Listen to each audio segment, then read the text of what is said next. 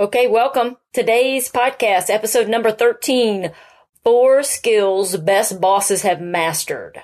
So today we're going to go into depth about best bosses and worst bosses. I'm going to share with you important research that's going to tell you exactly, and yes, I mean exactly what you need to do as a leader so that you can improve revenue, increase customer service, drive productivity up, and reduce turnover. So we're going to go into some depth around some research that has real life world implications in your business. I'm going to share with you excerpts from interviews that I did with three different people about their best and worst bosses. And I'm going to share with you four important skills that you are going to want to have mastered. We see them in all best bosses. We'll go into detail around those skills and give you some good examples and some tips and some resources. So let's get started. Welcome to the Wake Up Eager Workforce Podcast, a show designed for leaders, trainers, and consultants who are responsible for employee selection and professional development. Each episode is packed full with insider tips, best practices, expert interviews, and inspiration. Please welcome the host who is helping leaders, trainers, and consultants everywhere, Price. So, welcome, episode 13 Four Skills That Best Bosses Have Mastered. My name is Suzie Price, and I'm your host for this podcast, the Wake Up Eager Workforce podcast, where we help leaders, trainers, and consultants build the energy, commitment, and communication in their organizations. The show notes for this podcast are can be found at pricelessprofessional.com slash four skills, and that's spelled out F-O-U-R skills, S-K-I-L-L-S. I am a professional consultant and facilitator and author, and I have been in my business, Priceless Professional Development, for 12 years now. This is my 12th year, and I am passionate about these topics about helping you build a wake up eager workforce and sharing the skills and tools and resources that I share with clients and things that I'm learning. I'm always learning and I what I want to do is give you practical tools that you can use immediately to make a difference. And one of those things that's always interested me as someone who's always learning is I've always wanted to figure out what makes a great leader. My very, very first job out of college was with NCR Corporation. We had 1200 employees and I was very, very entry level. In fact, if I look back today, I don't know how I landed in that role, even though it was an entry level. It was an influ- influential role because I was close up with the general manager, the guy who ran the company there with the 1200 employees. And I got to interact with all levels of leadership at a very young age. It was very interesting to me as someone who is an, a learner to see all the different kinds of leadership and say, okay, that works. Oh, that doesn't work. And I took all that information as I moved on in my career, went to be a leader of different teams at companies like State Farm, Oracle Corporation, at Right Management, all of those places where I was a leader or facilitator or were in charge of having to help other people take action in many different ways. Uh, and that information that I learned at NCR in my first entry level role, uh, watching other leaders was very, was instrumental. And then I've learned so much more now in my last 12 years as a consultant facilitator because I get to step into all kinds of companies. I've, over the last 12 years, worked with 60 different companies at least. So you get to see different types of leadership. You get to see what works, what doesn't work. I've had the opportunity to coach and, and learn more intimately about leaders leaders. I've taught material uh, that is all about leadership.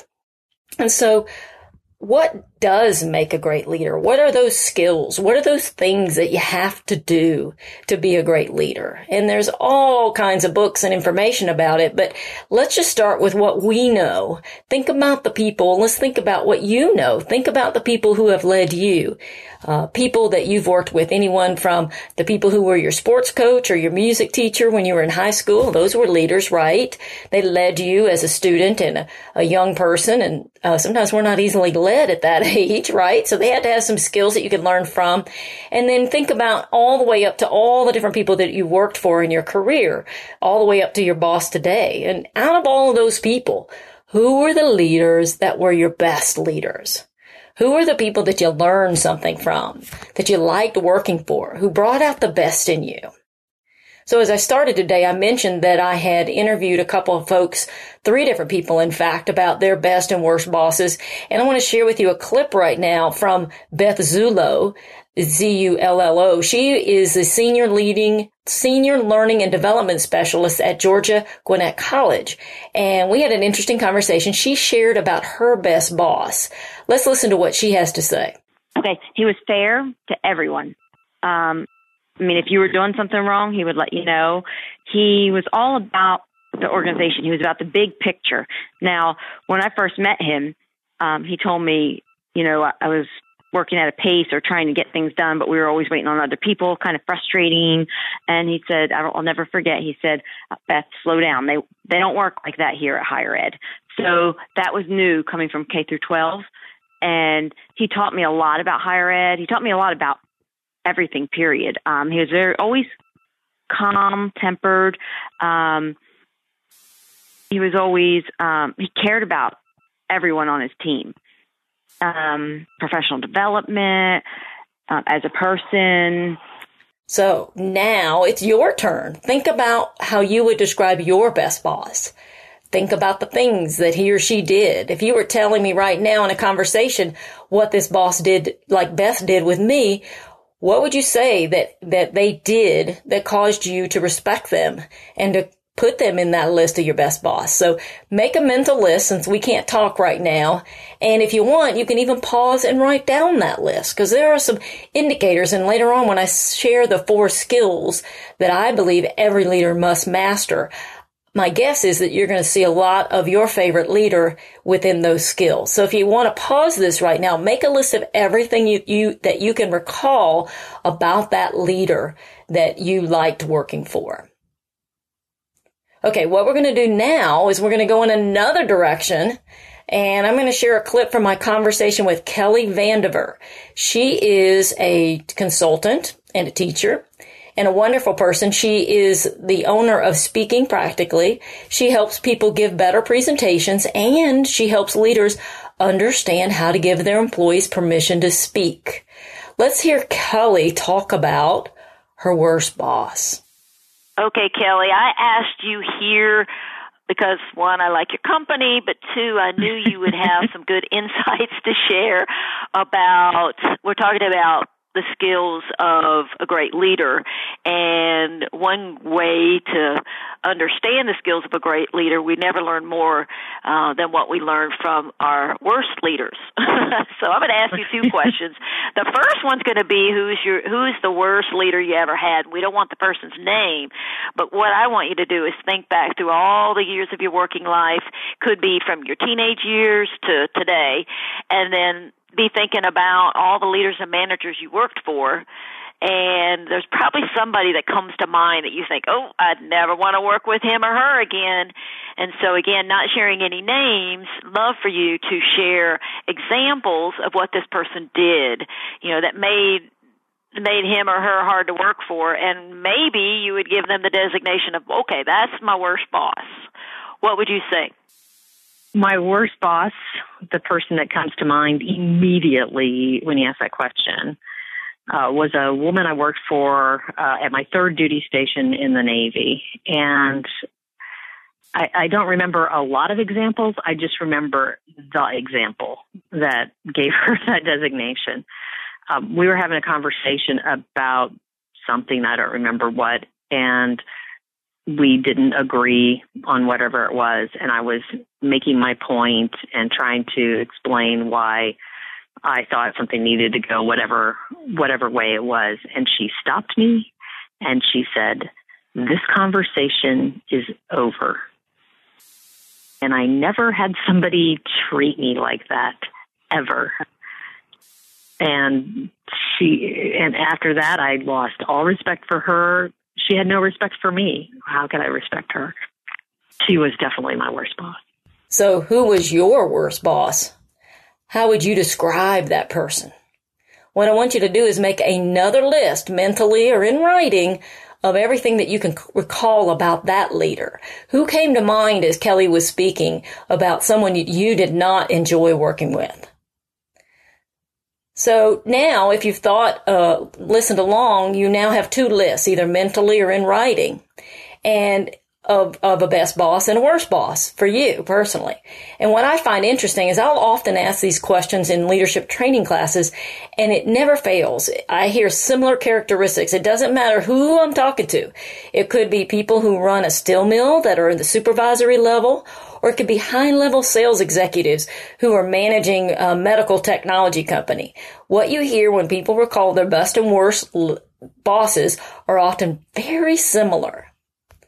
So what I see often on the good boss list is similar to some things that Beth shared.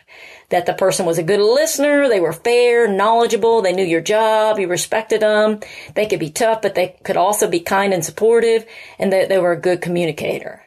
Do some of those descriptions match the things that you thought about or wrote down about your best boss? Think about this on Sunday night when you work for this best boss, this person and you were getting ready to start work. How did you feel as you were preparing to go to work for that boss the next day? When you had a boss that listened and was fair and, and, uh, you liked working for this person. What kind of work did you do as an employee? Did you give more? Probably. Were you more effective as a result of this boss? Were you more excited about being there? I would guess for most people the answer is yes, that the person influenced you in a good way. And when we look at the worst boss, what's interesting about the worst boss, when I ask people to describe their list in, in say a training session or even in the interview like I did with Kelly, it could have been 20 years ago that the person worked for the, their worst boss, but they still remember it very clearly. I know I do when I think about that boss that I did not enjoy working for. Uh, we remember very clearly how they made us feel. We might not remember a lot of the details, but we remember how we felt. And I love that quote. I often use it and many of you have probably seen it from other people as well. I may forget what you said, but I will never forget how you made me feel. And, and that quote carries true here when we're talking about our worship leaders. We remember how we felt and they negatively impacted our performance, our team, and we just never forget about it. And if you think about what Kelly Vandever shared in her clip, if you listen closely, now I know Kelly pretty well, so you may or may not have been able to hear it, but I could hear intensity about her as she was talking about her worst boss. She even said, I had never been treated that way. So instinctively we know it is, it is wrong to be treated in the way that our worst bosses treat us. So some of the things that they that we share about our worst bosses uh, include things like they never listened, they were unfair, they played favorites, they were arbitrary. I never knew which way they were going. They were a dictator. They were too easy. They were cruel. They were inconsistent. They were weak. They weren't honest. Those are some of the themes that we often hear and, and we remember those things with a vengeance because they did not they were not right and we did not um, and don't forget how they make us feel so it really impacts us when we have a worse boss so when you if I go back and you think about how you felt when you worked for the worst boss, it's the same question. So it's Sunday night, you're getting ready to start a new work week. How'd you feel going to work for this person? Chances are good you're going to say, well, it was frustrating. I dreaded it and I wanted to quit. I didn't give my best. So if you think about this, and you think about the opinions and feelings about past and present bosses, the ones we liked, we remember fondly, and uh, we didn't forget how they made us feel. Same thing on the bad boss side, except we don't remember them fondly, but we still have not forgotten how they made us feel. And if you're leading people, realize that people are saying, thinking, and feeling similarly about you. You may be the best boss. You may be the worst boss or more than likely we're somewhere in between. But you are impacting others by how you interact, how you lead, and how you communicate. And I think sometimes we, we might forget how we're acting strongly impacts the people around us and their performance. So what I want to do today in this podcast is make sure you're doing things that you can do consciously so that you can lean more towards being the person who's remembered as the best boss. You're the person who positively impacts performance. And there are actual behaviors and actions and skills you can master to be considered the best boss. And it doesn't have to be complicated. Um, you know, the best boss isn't always someone who was easy on you, but they were the person who helped you be most effective in your job. And I know that that's the kind of boss you want to be. I want to be that we all aspire to be, and we might not always reach reach our um, expectations. So I'm hoping that these skills that we talk about today and the clips that we're going to share are really going to bring that home for you and allow you to re-energize your focus on being a leader and re-remember how important your impact and influence is on your team. So we really want to fully realize that, that you do as a leader, your behavior impacts other people's performance and impacts their lives. And so, you know, as soon as you walk in the office, you step off the elevator or you walk onto the shop room floor, people are looking at you. Now, if you've been a leader for a while, you either are very used to this and you know it, or you've kind of forgotten about it because you're so busy in the details and the doing that we all end up doing as we're a leader and a doer, as most managers are today. But as you enter, your employees are looking at you and they're looking at your demeanor. They're looking at your attitude. They're, they're sizing up your energy and your vibe and however you are being is the, influencing the performance of folks. And you have a big, big, big influence on that. Now, what I want to do just to demonstrate that is play another clip with Kelly Vandever. Here she's talking about the impact her worst boss had on her and her team and it's very interesting and it's probably something you can relate to if you also had a bad boss. You lost all respect for her. How, how did it impact your performance with her or your uh, sense of working for her? She was on her way out of the organization, and I just bided my time. I, yeah. I didn't go above or beyond. I never worked hard to help her. I just had no commitment to her at all. And I'm a engaged, enthusiastic employee wherever I'm at. I just am. I've had all kinds of bosses over the years, most of them really good. But after that, I just shut down. There was, there was, you know, I did what I, what was required of me, but um, I just was waiting for her to leave. I just could not, it could not come soon enough. Mm. And I'm imagining that that statement was is the thing you remember the most. But if she would be willing to say that, then there are probably many other little things that happened leading up to that moment that you didn't like or didn't enjoy um, yeah, having I mean, her as a manager. Look, she couldn't look you in the eye and say the reason why she was making a decision in a particular way or that even that she heard you, that she acknowledged but disagreed with your opinion, and so was going to do something different. She just didn't have that kind of um, honesty, that kind of um, integrity to really um, care that we uh, needed to understand or that we wanted to understand um, and that we wanted to be heard. Mm. Want to be heard. I think that is a human need and it's absolutely a must on a team. Absolutely. And I guess maybe that's why I'm so passionate about the, the things I'm doing with helping leaders figure out how they can give their people permission to speak, how they can overcome yeah. some of that hesitation that people have about speaking up because of the fear or because of, of whatever. Um, I just yep. think it's so important the innovation comes from people being mm-hmm. willing to step, step up. Innovation, better customer processes, better results, better profits, that all mm-hmm. comes from caring about people and connecting with them and and and letting them know that they matter and that you want to hear what they have to say. And it sounds like with this boss, her behaviors and and the way she treated everybody, people were feeling like okay, you don't really care what we think or feel. Right. So we're not going to give it to you. Yeah. Exactly. Exactly. And it, I, I'm assuming that impacted everybody on the team. Oh yeah, nobody liked working for her. Nobody liked working with, for her. No, no, nobody liked working for her. And uh, how big of a team was it? Do you remember? Um, just guess. It, it was about probably eight people or so. Uh-huh.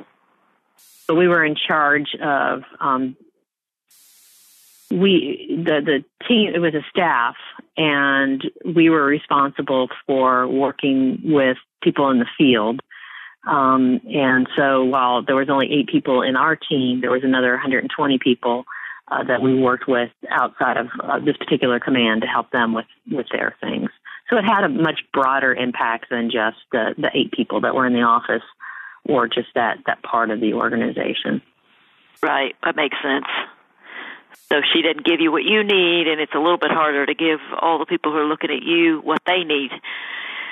Well, especially if she's not going to listen to you when you're yeah. trying to give her feedback about things that they need, yeah, um, or yeah. why a particular approach is not the most effective to help them meet their numbers. Yeah, yeah.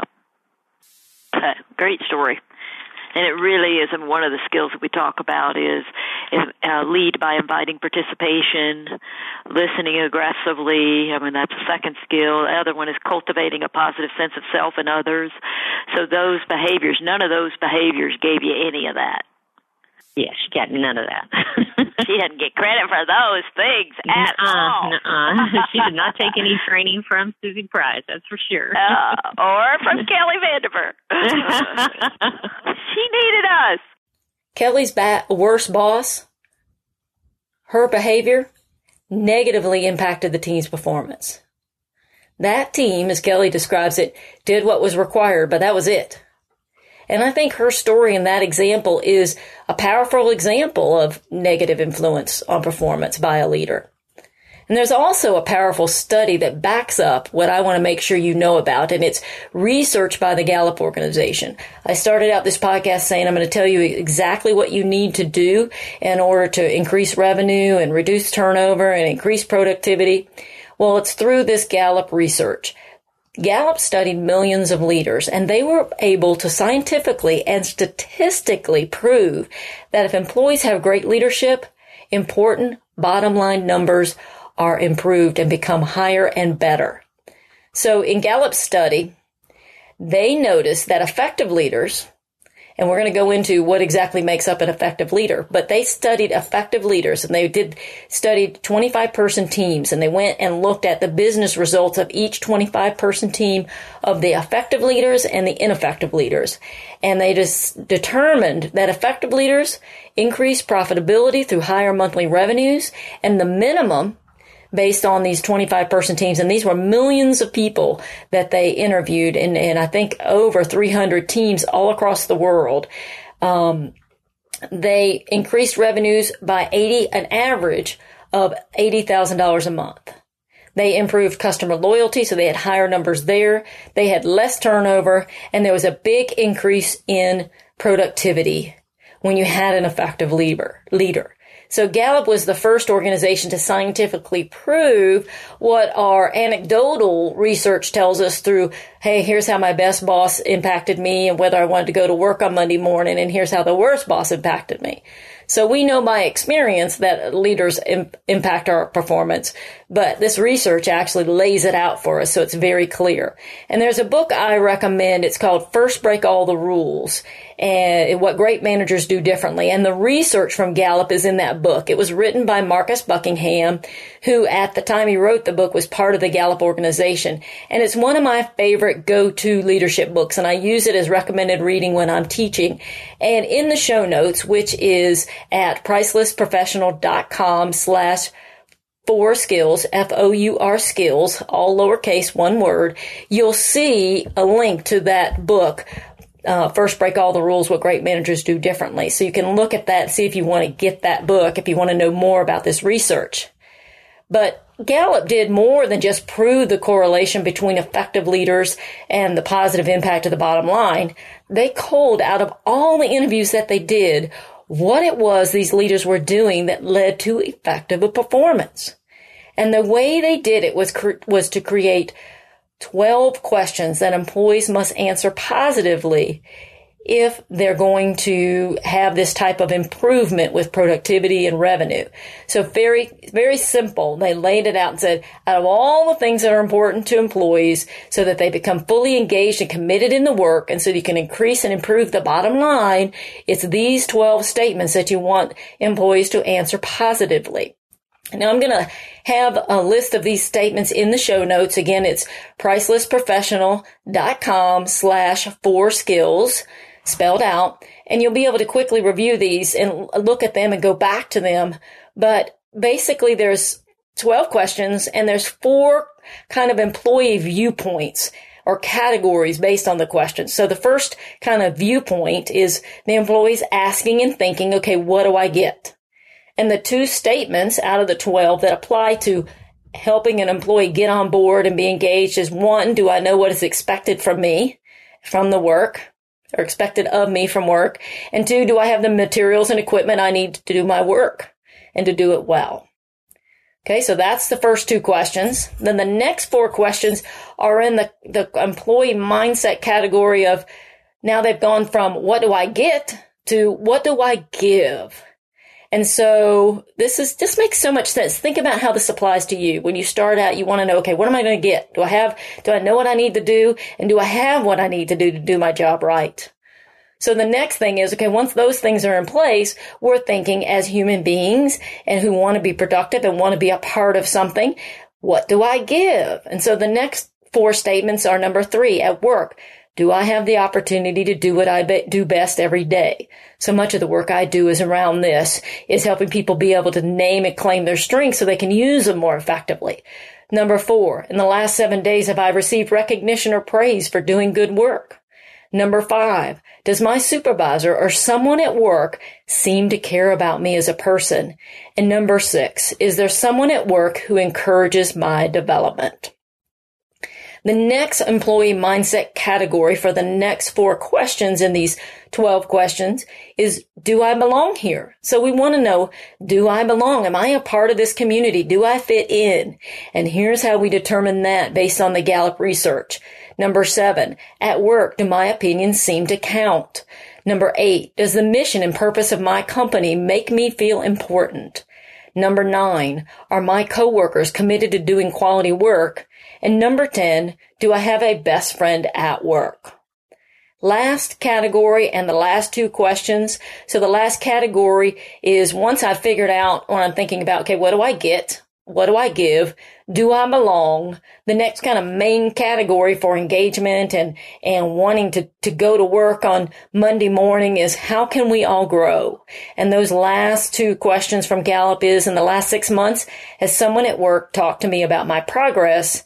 And number 12, this last year, if I had opportunities to work, to learn and grow. So those are 12 questions and four employee mindset checkpoints that we want to pay attention to and they do guide you. I often recommend that organizations do opinion surveys around this. I do them for organizations and you can use something as simple as these 12 questions and then do it on a regular basis to keep checking in. Okay, how are we doing in these areas? Where do we need to improve? And continually up level the level of improvement by paying attention to these questions. And why I share this is one, it's just such powerful research that does not need to be forgotten and is a baseline that you continually go back to. But it also gets us to the four skills that I want to talk to you about. And these are the four skills that we're going to address the rest of this podcast about. And it's four skills that help leaders address employees' needs and they help leaders. If you master these four skills, they're going to help you do a really good job of getting almost every one of these statements with a positive uh, answer of yes, that is happening for me, which is then going to lead to more engagement and better revenue and a lot better things happening within your organization. So there are four skills. So let's go into that now. I like these four skills. I like that there's just four and I have, they just make sense. That's one thing I really like about them. They're really practical. So they're things you can begin doing right away. And they can serve as a guide so that you can be more effective with people. And in my observation, I have seen them in every best leader. And when someone's a worse leader, they're missing one of these four. So they're foundational skills that you use in every dialogue. If you're talking about discipline with an employee or you're setting goals or if you're coaching someone, whatever you're doing, giving a presentation, you're in a team meeting, these four skills go with you. They're universal, they're foundational, they're a baseline for all levels of leadership. Whether you're the CEO or you're the supervisor, they all play a part in powerful leadership. So they're a part of every interaction. And what's interesting about these skills is you're never done with them because there's always an opportunity for you to build and build them and make them stronger. So it's a never ending growth process in the best kind of way. But the cool thing is, is there's four of them. So they're easy to focus on. And I think once you hear about them and you start looking for them, you're going to do like I do and see them everywhere you go, either missing or present. So here are the four skills. As many of you who know me know that I like acronyms. So I've got an acronym for you. It's C-A-L-L, call. The first skill is for the C, it's to cultivate a positive sense of self in others. Second skill, A, address problems quickly by focusing on behaviors and facts. Third skill, lead by inviting input and participation. Fourth skill, listening aggressively. So these are skills, and we're going to go into each one in more depth and share some examples from some of my conversations I had with the three people I interviewed about best and worst bosses. But they are going to help you help people rise to their potential and and rise to a higher level of performance. So you're going to be that kind of leader who influences people to that. It helps you be more direct and specific around problems. It helps you get in the habit of getting people involved in decisions so they're more committed to decisions. And it's going to help you make better decisions. And one of the most important ones is the listening aggressively. So it's very rare. You're going to be one of those very rare leaders out there when you get really good at this, or maybe you already are one of those people, but you're somebody who listens, who really listens to people. And when you master this skill, listening aggressively, people are going to talk about you with wonder and awe, and they will follow you and they will stay with you. So these are very powerful skills um, that are you can manage them, you can master them, and you can always grow them. So let's go into more detail about each one. The first, the C, the first C, cultivate a positive sense of self in others. Now, the definition is the ability to sustain or build confidence in others. And here we're going to hear again from Kelly Vandever from Speaking Practically about her best boss and how her best boss did this to cultivate a positive sense of self in others. Let's listen to Kelly. Probably my best boss uh, was a woman named Barbara. And uh, what I loved about Barbara was that she she really listened. She really paid attention, um, and she believed in me. She there were times where I was like, I don't know if I'm going to be able to pull this off, but she uh, she encouraged me. She believed in me. Um, she and she was willing to say it out loud. She was willing to put it in writing and performance reviews. Uh, she was willing to say it in front of my uh, peers and colleagues.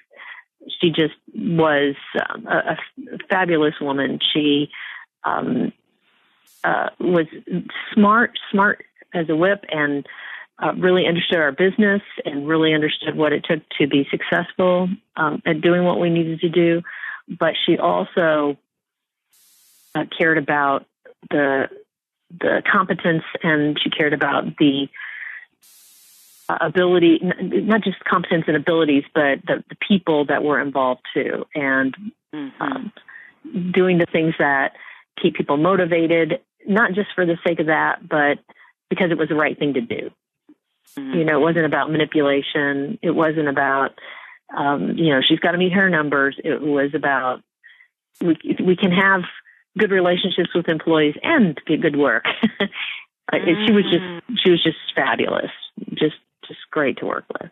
So Kelly shared She believed in me. She said it out loud. She demonstrated that she cared about people because it was the right thing to do. So that's someone who's very good at cultivating a positive sense of self in others. So what is a sense of self? A sense of self is a measure of a person's awareness of who they are. It is a person's ability to discern their own self worth. So you're going to get really good at helping cultivate that in others. Now, people are responsible for their own sense of self and we make our own choices. We all have different backgrounds, some better than others in regard to whether that was cultivated for us when we were younger. But as someone's leader, you can positively influence how well they see or believe in their ability to do something by your expression of their value. So you can influence that. And that's what we want to focus on.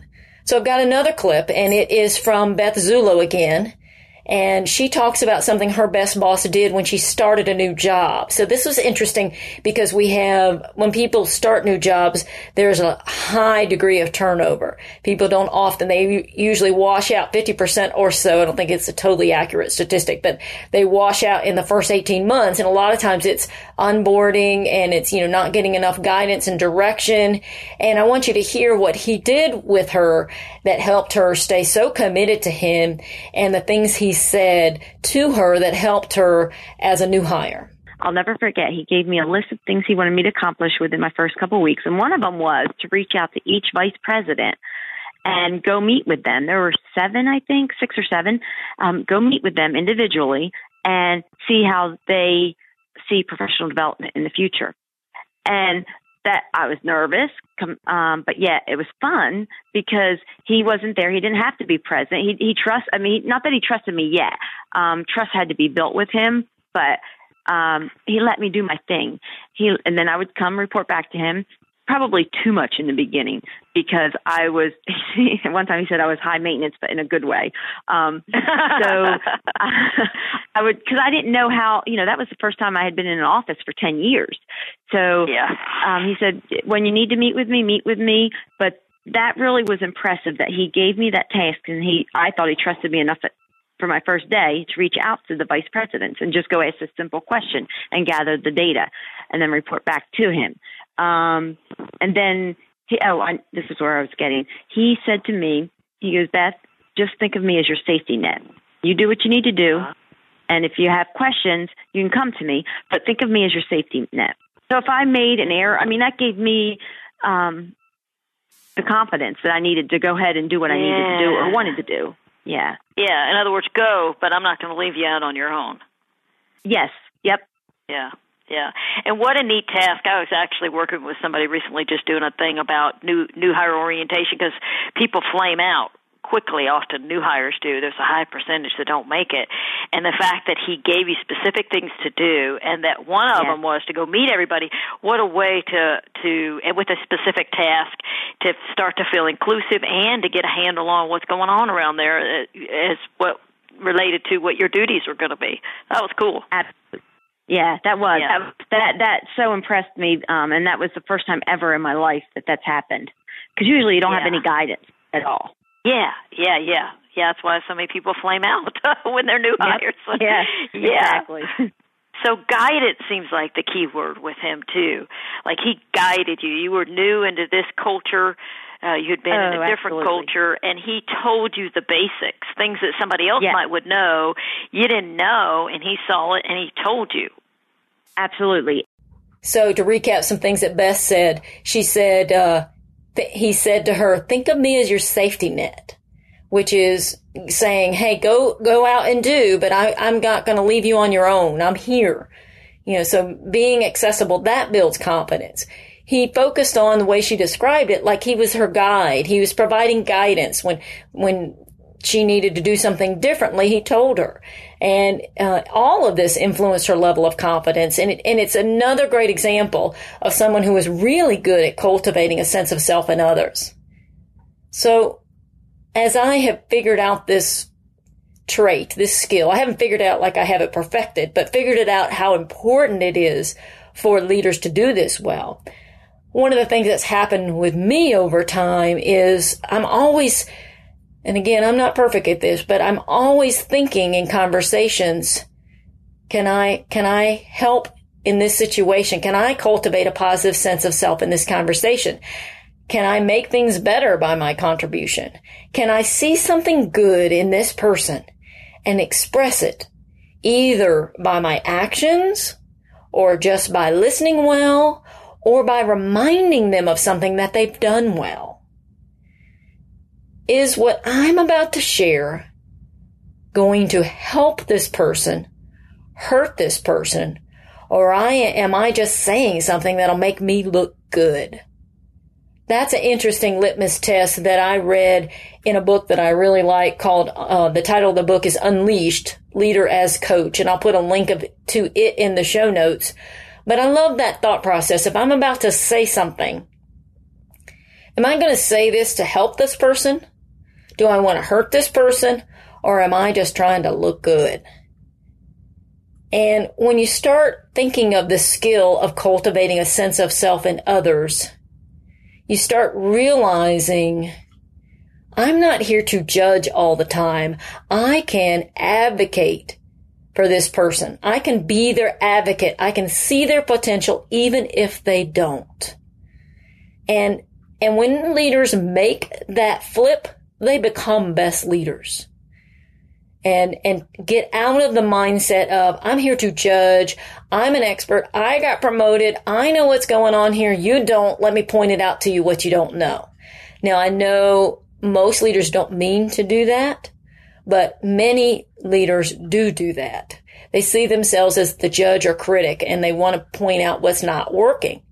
And according to Gallup research, that used all the time is not effective. And it's interesting with the Gallup research, they have a, a more, more research that talks about they actually give you a ratio of how many positives to every negative. And the ratio that they talk about at work and they talk about the research in the book that I mentioned earlier, uh, First Break All the Rules, and in some of their other books, but the ratio three to one, three positives for every course correction. And it really does make a difference. So you're thinking about, if you're thinking with the mindset of, okay, my job as a leader is to cultivate a positive sense of self and others, what can I point out to this person that they're doing well? And what one thing can I point out that will make the most difference? And I often give the analogy for myself. I was initially learning how to play golf. I got a little frustrated. I need to go back to it. But when I was out on the driving range one day, some guy came up and he's, I was by myself just practicing hitting balls and he's, he was a good golfer and he started to point out to me everything that I was doing wrong. And so it wasn't a three to one ratio. It was like a, uh, none to 10 ratio. So everything was about pick, move your elbows, put your hand here, do this, do that. And I couldn't hit a ball for anything. And that's a good example. You know, what I did know how to do, all of a sudden I couldn't do because he was hammering on what I wasn't doing right. And so it wasn't a positive, helpful situation. He wasn't po- cultivating a positive sense of self for Suzie when she's trying to learn to play golf. And that's, you know, kind of a personal example, but think about that and think about how you're interacting with your folks. And are you looking for anything that they're doing right? And are you sharing it? And is the ratio with your folks? And you might, it's different with different people. Is it three to one? And what can you do to make it become more three to one? So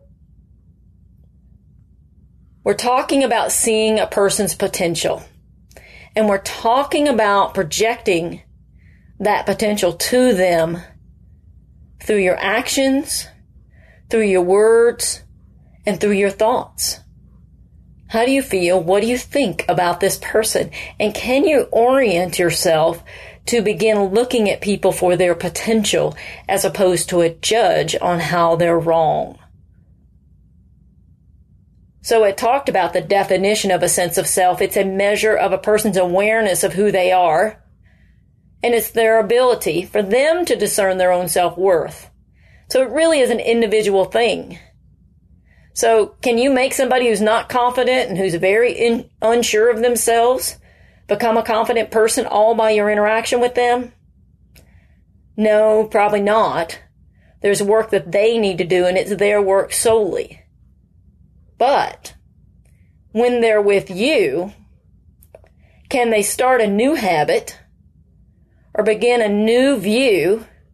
Could they, when they are with you, start believing in themselves a little more? And seeing themselves as a little bit more powerful, a little bit more effective, a little bit more able, that they do have potential. Can you cultivate that just by them having worked with you? And I'd say, yes, that's called influence. And it is my experience and my view that great leaders create that kind of influence. So you have to decide that that means something, positively influencing others, and that you want to be that kind of leader. So if you do want to be that leader, ask yourself, after every interaction, have I left this person after my interaction with, with them in a stronger, more positive frame of mind? Have I strengthened them in some way by believing in them? Now, if this has not been your habit for a while, and you've thought of yourself a little bit more as a judge, don't despair. It's okay. You can turn it around. It won't happen overnight because those are habits of thought. It is, there are all kinds of things you can do to retrain how you look and think about people.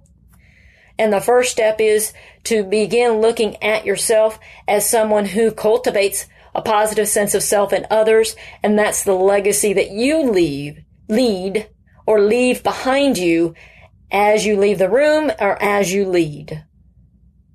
So I'm going to share with you another clip and it is with another person that I'm introducing now, Phil Davis.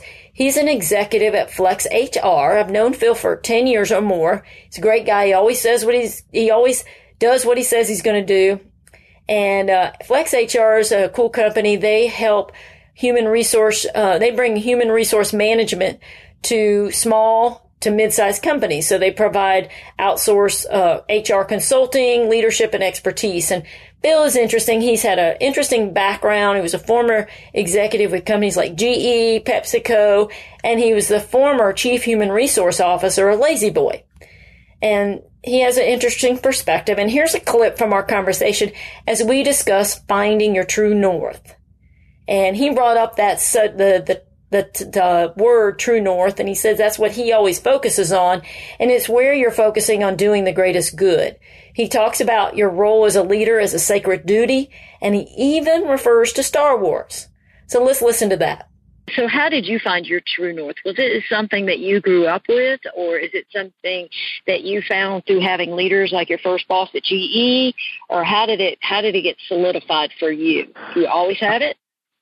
You know, I or? think uh you are who you are because of the experiences you've had, right? So right. I started be I started finding True North, um, you know, when I was very young, uh, and I'm, you know, you know, I, I like a like a magnetic compass. I'm still not probably a hundred percent, but I'm pretty close. And every every experience I've had helps me get to a closer approximation.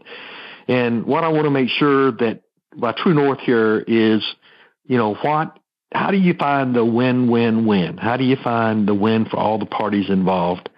And how do you, uh, and that, that includes the, the shareholders, that includes the owners of the companies, that includes the employees, uh, that includes your fellow supervisors and managers. So I, I, I, and and to some extent it includes yourself. I mean, you know, you you, you got to do things that are right for you too. So True North is really really wanting to do and really, really focusing on doing the things that, um, you know, do the greatest good uh, without sacrificing fundamental, without having, uh, you know, the pagans on the altar being sacrificed. I mean, right. the, the, good of the many cannot be had at the sacrifice of the few uh, unless it is truly a war situation. So, fortunately, I haven't been in a war. But I recognize uh, that soldiers sometimes have to make those decisions, and, and often right. have to. But in in industry, we have the luxury. Most of the time, it's not life and death. So it's really looking at things from that broader perspective. Um, what's ethical? Yeah. Um, what's moral? Um, what benefits the most people? Uh, and you you have to develop that sense and that, that judgment over time. It is so you know I don't know whether you're a, a Star Wars uh, fan or not, but uh, the dark side is very seductive and in the short run gives you great power, uh, but ultimately leads to your destruction. So um, I've, I've seen a lot of uh, corporate executives go to the dark side in one form or another. Mm-hmm. It's really hard to stay, you know, with the force and not get uh, not get off into the dark side get pulled into the power or the fact that they do every decision has big impact to kind of like enjoy that as opposed to being in awe of it and saying, okay, I have even more responsibility now. So the dark side is when you forget that. yeah, it's you know view it as a sacred duty, uh, not a not a Ferrari and a toy. You know. Yeah. Oh, there we go. I love that analogy. A sacred duty, not a Ferrari or a toy. That is perfect. So, building your ability to cultivate a positive sense of self and others is a powerful skill in our CALL, C-A-L-L acronym. Now, let's go to the next skill. It begins with the letter A, and it is address problems quickly, focus on behaviors and facts. Now, this is the ability to quickly, specifically, and factually discuss problems and issues with performance. So oftentimes what I see, and I have done it too, prior to learning some of this, and I still don't always have it perfect because as you remember I said earlier, we're always perfecting these skills and growing them and becoming stronger in them. But oftentimes we put off having a discussion or addressing a problem because we're not sure how to handle it. Maybe we want to avoid the potential conflict. Maybe we're not sure if it's a valued employee and we don't want to dampen their motivation, but we need to address a problem or a habit that they have that's not working. We're not sure how to do it. So we hold off or we don't address it. So the skill is address problems quickly. Now the other part is sometimes we do address, some leaders will be very quick at addressing problems, but they do it in anger or they're very subjective and they're blaming or they're too blunt. So then it, it hurts the relationship and hurts future performance. Either approach will place you in the worst boss category if you do it a lot and don't have this figured out. But it is definitely a skill you can learn. And, and the skill again is address problems quickly, focus on behaviors and facts. So we're looking for quick and we're looking for facts. So when I got better at this and am still getting better at this is what we teach in training classes is this idea of get to the behavioral aspect as opposed to the attitude part of it. So if you are in a, if somebody has a quote unquote bad attitude and you say that or you address that, well, you're sharing something that is subjective. It's not factual and you're not going to have much progress being made during the discussion. So the difference is when we're talking about behaviors and facts, we're talking about something that's very specific, we're objective, and it's much more rational. So because we're talking about a problem, nobody loves talking about problems, but we do it in that factual, rational, objective manner. It creates more openness in the discussion because now we're talking about facts. And behaviors are always something you can see or something you can hear. So if you address behaviors by focusing on facts, then you're going to make more progress. So just to recap, we're going to focus on behaviors. These are things we can hear and see. They're, they're specific. It's objective. It's rational. It's going to lend itself to more openness in a discussion when you're talking about problems and you're going to make more progress. But if you do the opposite, which lands people in the worst boss category, you focus on attitude. That means you, you say an opinion on something. You're general. It's subjective. It turns emotional. It's going to create defensiveness and you're going to have more arguments than you're going to have progress. And basically this is when you're, when you share something that you think someone is feeling or thinking as opposed to things you see, things you hear. So I'll never forget when I talk about one of my best bosses, his name was is Tony, and he demonstrated this skill so so well in so many ways. But one in particular I remember was there were six of us, and we were all individually going to him and complaining about our administrative assistant. And we didn't know it, but she was complaining to him about us and things we were doing. So Tony called a meeting. We didn't know what the meeting was about. He sits all six of us down and our administrator and he began to share what he had heard each of us say. Not point us out, but he sure shared what he had seen, because he had seen some of the behaviors, and what he had heard from each of us. And so we were little, we were enjoying complaining to him. we didn't want to really sit down and try to solve it, but he addressed the problem quickly and he focused on facts and behaviors. And guess what? The problem got solved. So we're sitting in that meeting. He shares what he's seen and heard. He started asking questions of us to get us talking. And before you know it, he had us discussing and creating our own solutions. And the keys that got it started were he didn't let this thing fester. He addressed the problem quickly and he shared exactly what he had seen and heard and we created solutions and everything got better and he just continued to monitor it. And so this is a key leadership skill and it's going to help you do the number one leadership skill that we already talked about, the cultivate a positive sense of self and others really well because when you're addressing performance issues or work habit problems, you're being factual and you're basing it on discussions that you've seen and heard. And it's going to help you make a lot of progress around performance discussions because you'll be able to have a constructive dialogue. You really, really want to hone this skill and you want to be able to address the problems quickly and effectively. So there are materials that I teach on my website that will uh, share with you information about classes that show you how to build this skill.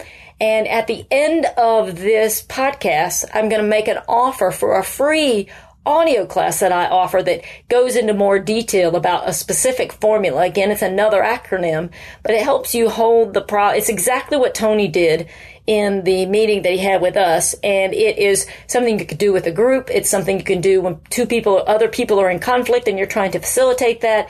It is something you can do one on one. So I'm going to offer that free audio class to you at the end if you listen through and is something I'm going to ask you to help me with.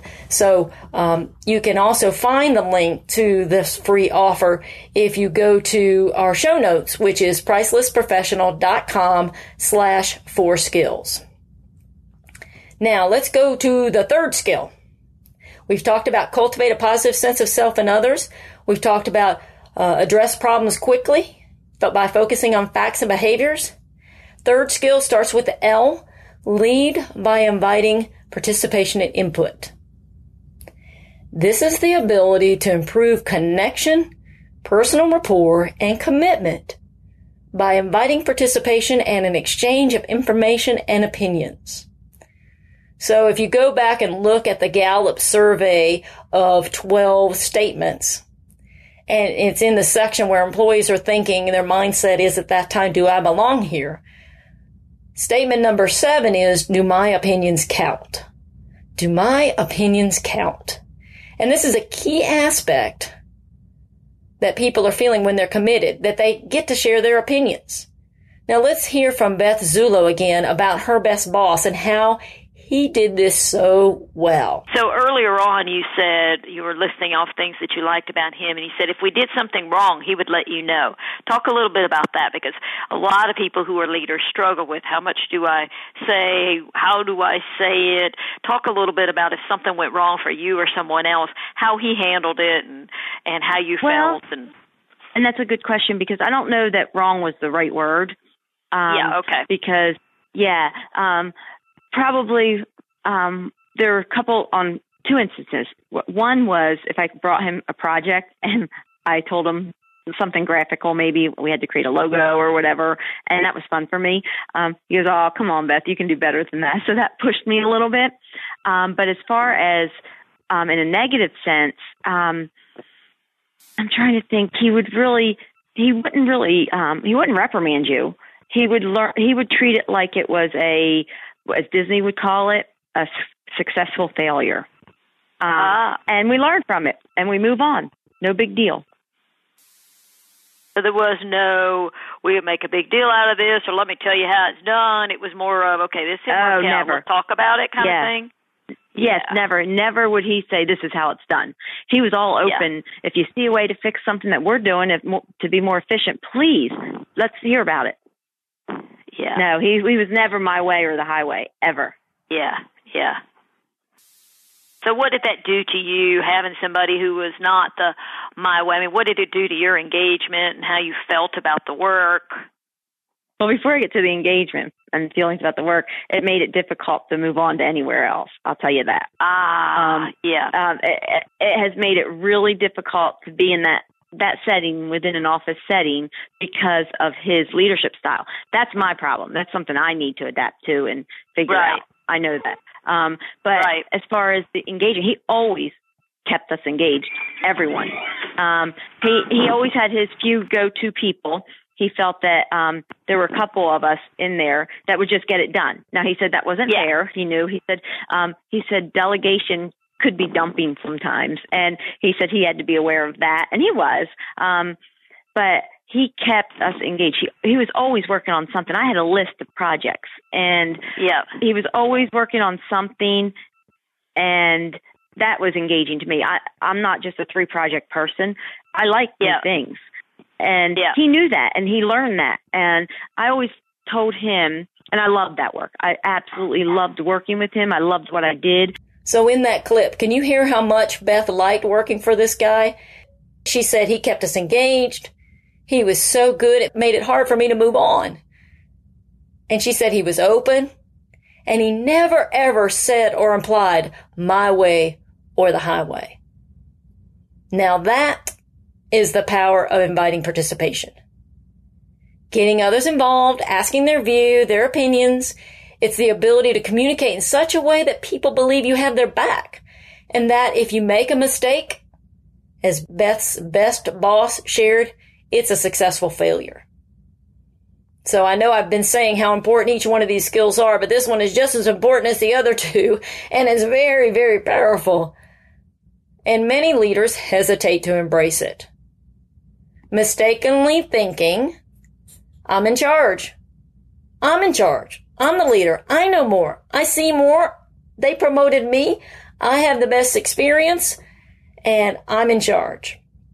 And some leaders worry. Am I giving my power away? Am I not being the leader they hired me to be by asking their opinions? But here's the funny thing about this skill. The reverse is true. The reverse is true. I lead by inviting participation and input. You become a, a better leader, a bigger leader, a more effective leader.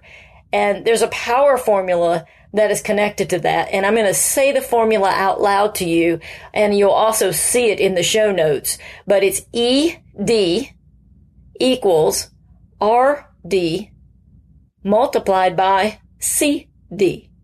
So let me tell you what those stand for. ED, effective decisions. So that's what we want, right? Effective decisions equal the right decision. So we got to figure out the right thing to do and that's multiplied by a part that sometimes people forget leaders and organizations commitment to the decisions. ED equals RD times CD. So you can make the right decision, but if you don't have commitment to the decision by the people, it's not going to be an effective decision. I mean, how many times have you seen the right decision being made in a meeting, but there's no commitment to it, so it fails? It's not an effective decision. Nobody buys in. So it's the right plan or it's the right idea, but nobody's committed to it. Nobody's had any say. Their opinions have not been taken into account. And all, at the end of the day, all that work goes nowhere fast because people didn't have a part in it. And at the same time, how many times have you seen wrong decisions? So there's not even a right decision, but it's because they didn't get input. They didn't involve the people in the data and information gathering process. And you think about earlier on when Kelly Vandever shared that her boss said, this conversation is over. That was her worst boss. She felt like, and it was rightly so, her boss was saying, your input doesn't count. This is over. I don't want to hear it.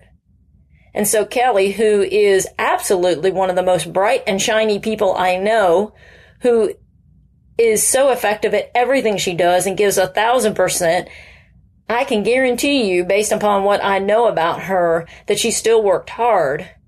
And I, because she still worked hard and because she's so smart, she probably had a ton of relevant information to share that would have helped her boss make better decisions. But she didn't overgive to her boss after that exchange. And she said the rest of the team didn't either. Because basically they were told in uh, different ways, especially in that one conversation Kelly had, is your opinions don't count. And so they all did what they had to do to keep their job, but not anything more than that. And in Kelly's clip, she even said, I wanted to be heard. Well, that's the voice of every one of your employees. Your employees want and need to be heard. So being able to participate in and be involved in discussions around things that are going on in the office or changes that are going to be made is going to create, meet that need of wanting to be heard, that my opinions count, and there's going to be more commitment to decisions that are made. And you're going to have more effective decisions. It's a power formula. And sometimes we think, oh, if I get everybody's opinion, I'm not going to be able to do everything they want, so I don't really want to ask. Because they don't always have the full picture. And so if I ask, do I have to do what they say? And one of my best leaders, a very wise person that I respect so much, always said, I may not obey, but I can definitely listen. So you may not do what they tell you they need or want you to do, but you can always listen. That is free and it is powerful. And so that's one thing that you need to keep in mind as a leader. Am I listening? Am I inviting participation? And just remember, you don't have to obey just because you've asked their opinion. You're not going to do everything that gets asked of you. But if you don't know what they're thinking and you haven't asked their opinion, there's no way you're going to get the RD and the CD, the right decision and commitment to the decisions for the ED, the effective decisions. And you know, there's a balance. There's times when you when you might need to be tightly controlled. I mean, there are times when you're going to say this is the way it is. And in, in regulatory organizations, oftentimes there's a, a, a lot of that where you have regulations and rules and processes. And there are going to be times when you're a democracy. Okay, what kind of pizza do we want? What kind of party do we want? You could take a vote and ask what everybody what they think. But you've got to figure out how to do that in such a way that you're not doing too much of the autocratic, it's my way or the highway, or too much of the democratic, okay, let's take a vote, so that you're being the leader that you are being paid to be, that you have the experience and knowledge to be, but you also find a way to invite participation and invite input. So you can make the good decisions and make a final decision that's still yours to make oftentimes. So inviting input is something that I've heard described as creating a pool of shared understanding. So if you think of everybody, you think of everybody standing around a pool and they're sharing their information and you're pulling it all together and there's a big bucket and it's the shared understanding of what's going on.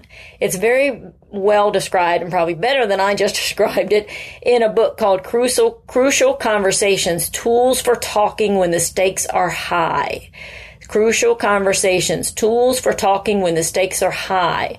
And they talk about, and that's where I first heard about creating a pool of shared understanding. Now, I want to mention that you could get that book right now. If that's something, if this is a skill you're wanting to build, this inviting or lead by inviting participation, the Crucial Conversations would be an excellent book to read. You'll be inspired by it. Everyone who's read it says they are. And I have a free offer. You can get the book by for free by audible.com. Audible.com is supporting podcasts and they are giving to priceless professional clients and Wake Up Eager Workforce podcast listeners a free audio download with a 30 day trial. So you can get that information by going to pricelessprofessional.com slash audible, A-U-D-I-B-L-E, and that's all lowercase. So go to pricelessprofessional.com slash audible and click on the link there. It'll take you a place that get, will give you the free book and along with a 30 day trial. And I do receive a small financial thank you from Audible for mentioning this because they are making this offer, but it, and so it does help support the podcast. So if you decide to do it and decide to use my link, thank you. And, um, I'm glad you can get a free book and tell me what you think about this book, Crucial Conversations. It's awesome. It's a great, great book. It will really inspire you to want to do these and they tie perfectly with our four skills and especially this one lead by inviting participation. So an important part about what they talk about in that book and what we're, why we're saying this is an important skill is because when people share their input, you can take that input and mold it and use it to make the right decision. And you haven't shut people down because you hadn't said, hey, I don't want to hear what you have to say, but you haven't actually, um, you are then actually encouraging, hey, give me information so that I can make the best decision. So it's a very mature thing for, for a leader to do is to not shut people down and, and not have everybody vote, you know, not doing either one of those, but it is uh, getting people involved. So it's a key skill. So some actions that you could take that will get people involved, some simple things, and I'll just mention them here in case they're not top of mind to you right now you can share information with team members. Share, share what's going on. It sounds simple, but it's not always easy if you're really busy. But take time to share what's going on. Give team members recognition. In the Gallup survey, it says in the last seven days have I received recognition for my work. Delegation, huge. It's a great way to involve people. So you share with what's expected and you get employees room to decide what they're going to do and how they're going to do it. And you get them involved by delegating, get uh, up level their skills and it invites participation. Get team members involved in decision making. Ask team members for an idea about a problem and you just ask people for help. You know, saying things like, Hey, Jim, I could use your help with this. Can you help me out? And just asking for help. Most people want to help. So invite people to participate. Invite their participation and input. Now let's look at the last skill, listening aggressively. And this is popular. Anytime this is brought up in class or in any kind of situation, people like it when you start talking about it and are passionate about the impact that listening aggressively has had on their own life. So what is listening aggressively? It is to hear with determination and energetic pursuit, demonstrating a desire to understand. I'm going to repeat that. Listening aggressively is to hear with determination and energetic pursuit, it's demonstrating a desire to understand. What do you think of that definition? Does the definition give you an idea that this is not passive, that you're not just sitting there, um, ho hum, I'm just listening, I'm not doing anything? If you're being a great leader, you're listening aggressively, you're really tuning in and you're being present with someone and you demonstrate that um, by showing that you want to understand. And I've got another clip. This is Beth Zullo talking about her best boss. And she talks about how he was a great listener. Let's listen to that now. And tell me about listening. That is something that, um, I, as I go along in my own life, personally and professionally, just the power of listening and the many layers of that. It sounds like kind of a boring topic, but it isn't because it sounds like it's everything and it seems to be everything as I go along. Tell me about his ability to listen and the impact it had on you and the team. Um, tell, talk a little bit more about that. Okay. Um, well, I know um, he came from the K through 12 environment too. Um, he taught middle school and he went into the administration role in HR and he came through that environment up to higher ed. So that was new to him. Um, he was there a few years before I even got to Chattahoochee. So, but as far as listening, he, um, he really took the time to listen. If you were just someone walking by and his door was open, Hey, Randy, can I talk to you for a minute? Sure, come on in. He'd stop what he was doing and he would, um, I know he, I think, I don't know if he's experience an active listening course or if he just knew so much about it. Um, I'm pretty sure he probably had something to do with it. But he listened, but not only did he listen, he would repeat it back to you, sum it up like you're doing very nicely, and he would do the same. And then that made a person feel good. Wow, he, not only did he just, you know, listen, he heard me. He heard me. My feelings are important, and he might not any do anything with it. I mean, there might not be anything he could do, but each employee walked out of his office felt like they were listened to, if that makes sense. Yeah. Um, yeah. Yeah, and then he he would say, well, you know, in some cases, well, what would you like me to do? Um, he would clarify. Ah, yeah. This, are, you, are you just yeah. venting, or is there something I need to do? Ah, I like that. Yeah. Mm-hmm.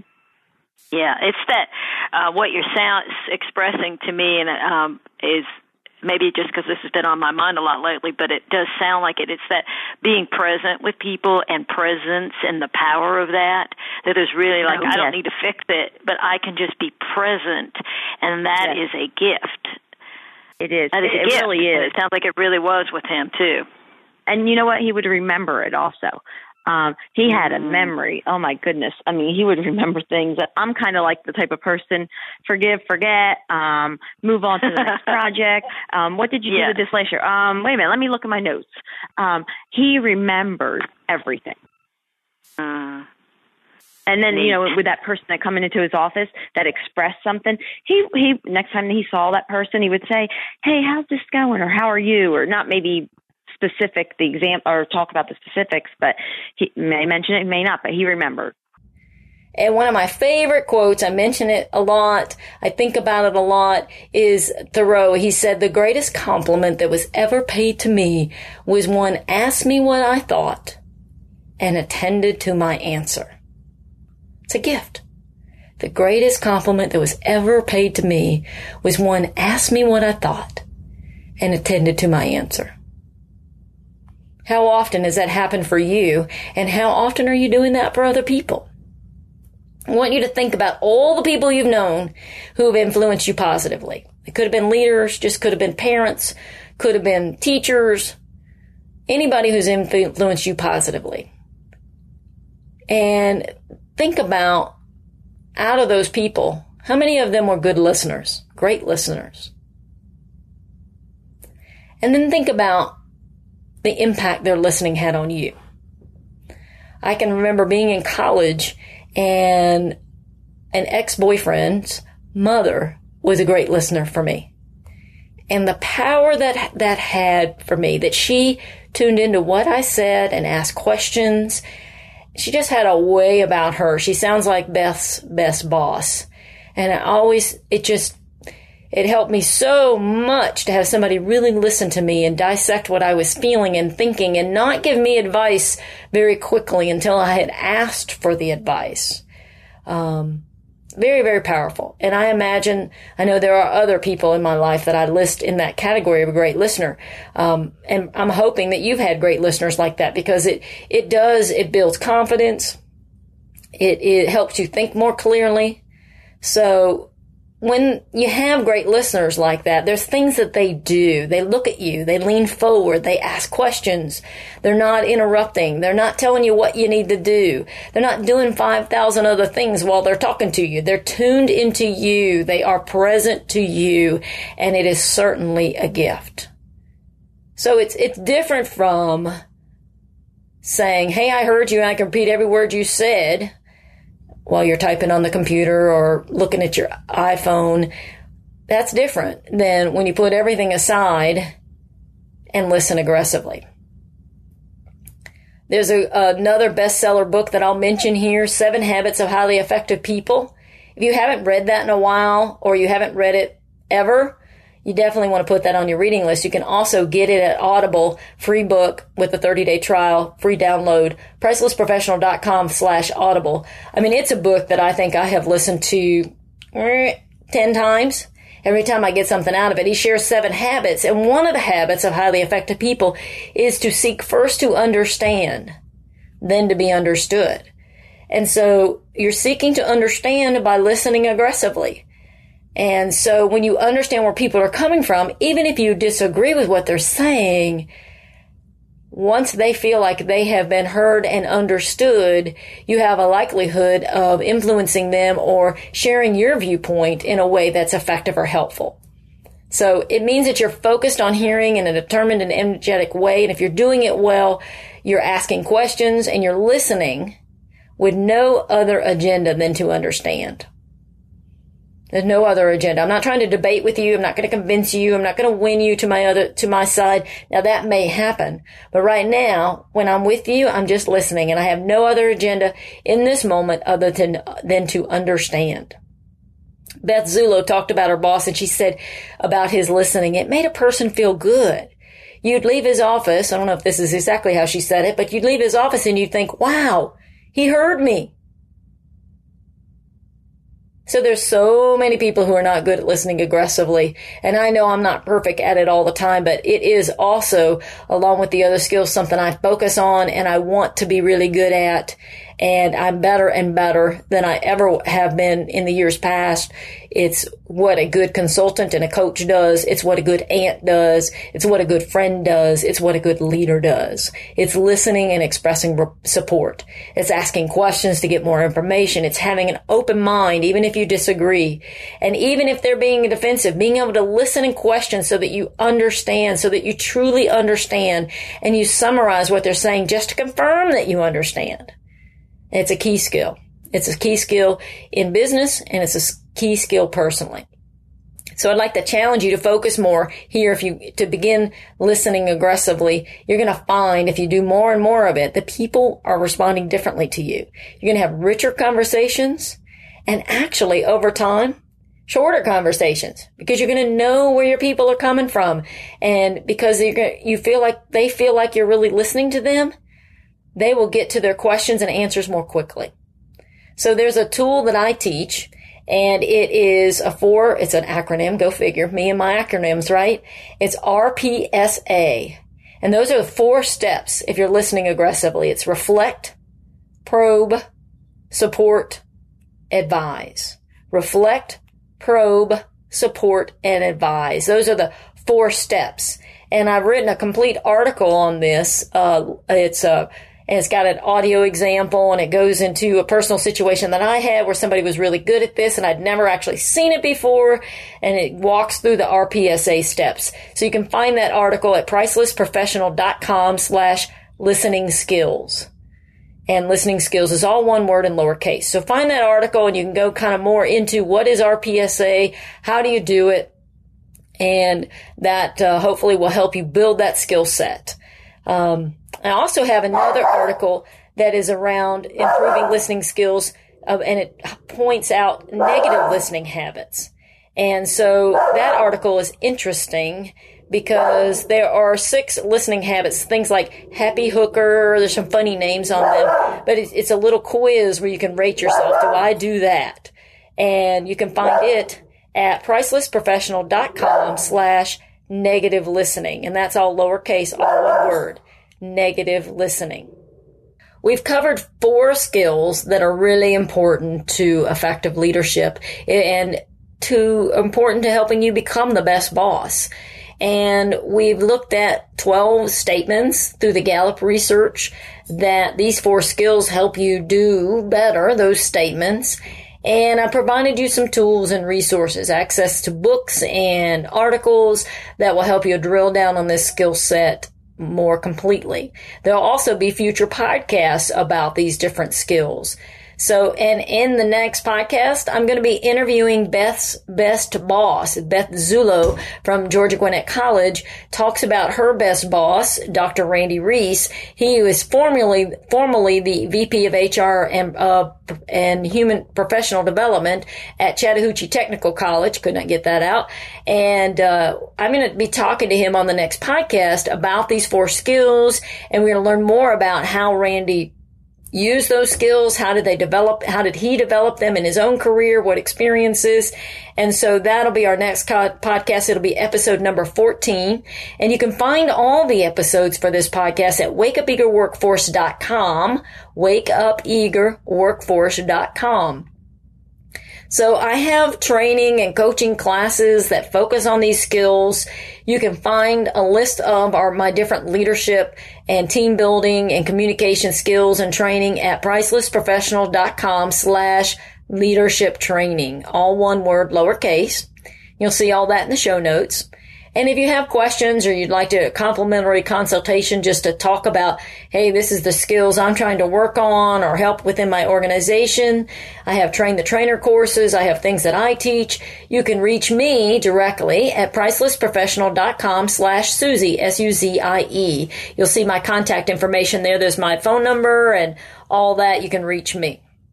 I really want to thank Beth Zullo and wish her well as she moves on her role on from her role at GGC and goes back into teaching where she's going to be helping middle schoolers. I appreciate Beth. Thank you for it was so great to work with you at Georgia Gwinnett College and just wishing you lots of success and just thanks for taking time to share with me your information about Dr. Randy Reese. And I'm excited about the podcast we're going to have with him the next time if you are if you need help with a presentation or you want to do a better job of giving your people permission to speak you want to contact Kelly Vandever.